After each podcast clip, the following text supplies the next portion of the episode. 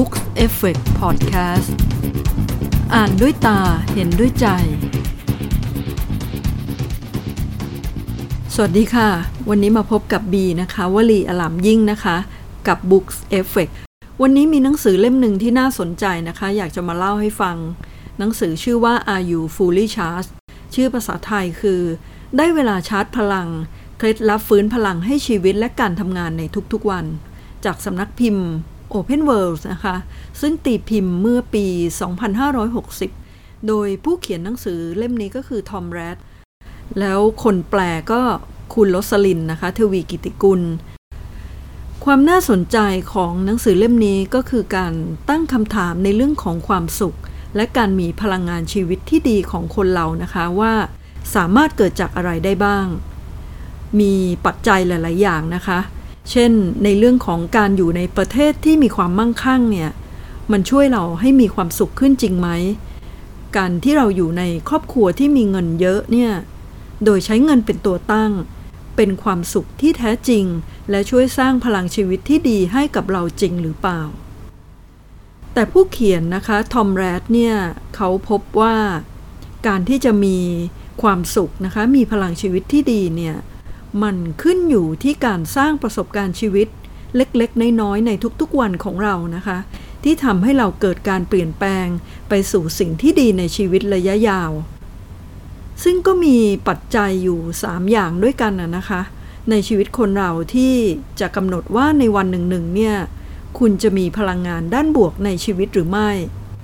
ปัจจัยข้อแรกก็คือว่า เราใช้ชีวิตให้มีความหมายอย่างไรบ้าง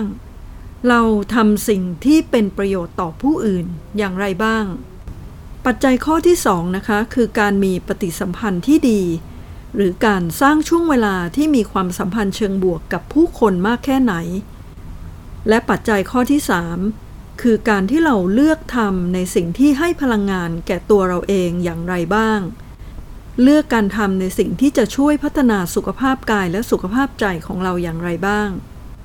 ผู้เขียนเขาบอกแบบนี้ค่ะว่า คนที่ใช้ชีวิตเพื่อแสวงหาความสุขเนี่ย มักจะไม่พบกับความสุข การแสวงหาความสุขเพียงอย่างเดียวก็เหมือนกับการไล่ล่าชื่อเสียง หรือความมั่งคั่ง ที่จะชักนำให้คุณเดินทางผิด และตัดสินใจผิดพลาด ซึ่งต่างจากการที่เราแสวงหาความสุขให้กับคนที่เรารักและสังคมนะคะ ถือเป็นเป้าหมายที่มีคุณค่ามากกว่า เพราะการแสวงหาความสุขให้กับตัวเราเนี่ยยิ่งทำให้เราโดดเดี่ยว แล้วก็รู้สึกว่างเปล่ามากขึ้น แต่ถ้าลองหันไปสร้างปฏิสัมพันธ์กับผู้อื่นบ้าง จะทำให้เรามีความสุข และมีชีวิตที่จะใช้ชีวิตต่อไปได้ ด้วยพลังที่เต็มเปี่ยม และประสบความสำเร็จได้ การไล่ตามหาความสุขและความสำเร็จจะอยู่เพียงชั่วคราว แต่การสร้างความหมายให้ชีวิตของตนและผู้อื่น จะคงอยู่ยั่งยืน การมีความสัมพันธ์ที่ดีกับผู้คน ควรเริ่มจากตัวเราที่ต้องมีเจตนาความตั้งใจที่ดีทำเรื่องร้ายให้กลายเป็นดีเพื่อประโยชน์ของตัวเราเอง จะได้ไม่ต้องหงุดหงิด แล้วก็อารมณ์เสียตลอดทั้งวัน อย่างเช่นเราเดินเข้าไปซื้อกาแฟที่ร้านกาแฟเนี่ยแล้วเราเผลอไปเดินชนกับคนอื่นเข้า สิ่งที่เราควรทำเพื่อตัวเราเองก็คือ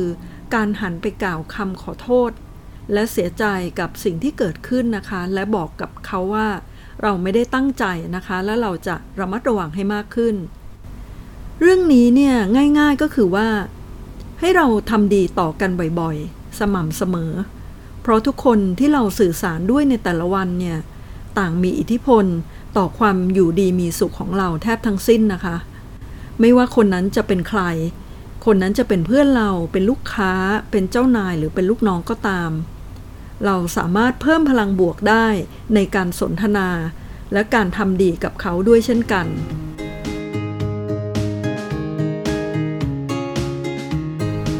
นอกเหนือจากการใช้ชีวิตแต่ละวัน ด้วยการคิดดีคิดบวก มีความสัมพันธ์ที่ดีกับคนรอบข้างแล้วเนี่ย เรายังสามารถชาร์จพลังให้ตัวเองได้นะคะ ด้วยการสร้างความกระฉับกระเฉงตลอดทั้งวัน ผู้เขียนบอกว่าสิ่งนี้คือกุญแจสำคัญที่ทำให้เรารักษาระดับพลังงานได้ ด้วยการขยับตัวทำกิจกรรมเล็กๆ น้อยๆทุกชั่วโมง จะเห็นว่าทุกวันนี้เนี่ยคนเรานั่งทำงานกันนานมากนะคะ มากถึง 9.3 ชั่วโมงต่อวัน ซึ่งก็มากกว่าการนอนของเราซะอีกนะคะ ร่างกายของมนุษย์ไม่ได้ถูกออกแบบมาเพื่อให้นั่งเฉยๆ การนั่งนานเนี่ยเป็นต้นต่อของปัญหาสุขภาพต่างๆ มากมาย มีงานวิจัยบอกว่าการที่คุณนั่งนานเนี่ยคลื่นไฟฟ้าที่กล้ามเนื้อขาจะหยุดทำงานทันที อัตราการเผาผลาญจะลดลง รวมถึงเอนไซม์ที่ช่วยให้ไขมันแตกตัวก็ลดลงด้วย ยิ่งถ้านั่งแช่นานมากกว่า 2 ชั่วโมงแล้วเนี่ย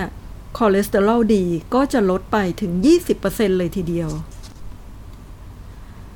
เมื่อการนั่งนานเกินไปมันไม่ดีต่อตัวเราเนี่ย ก็ให้เราลุกขึ้นขยับตัว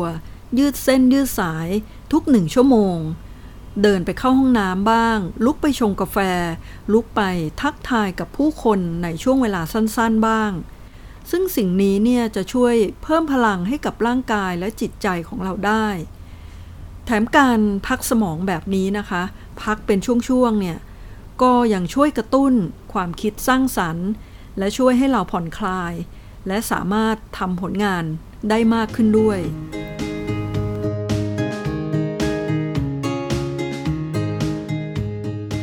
เพราะฉะนั้นในวันนี้เนี่ยอย่าเพิ่งไปคิดถึงเป้าหมายในการออกกำลังกายที่มันเป็นเป้าใหญ่มาก อย่างเช่น ภายใน 30 วัน เราจะวิ่งออกกำลังกายลดน้ำหนักให้ได้ 5-10 กิโล เพราะนั่นอาจจะทำให้คุณท้อได้นะคะ เพราะเรายังไม่มีพลังมากพอที่จะลุกขึ้นมาทำนะคะ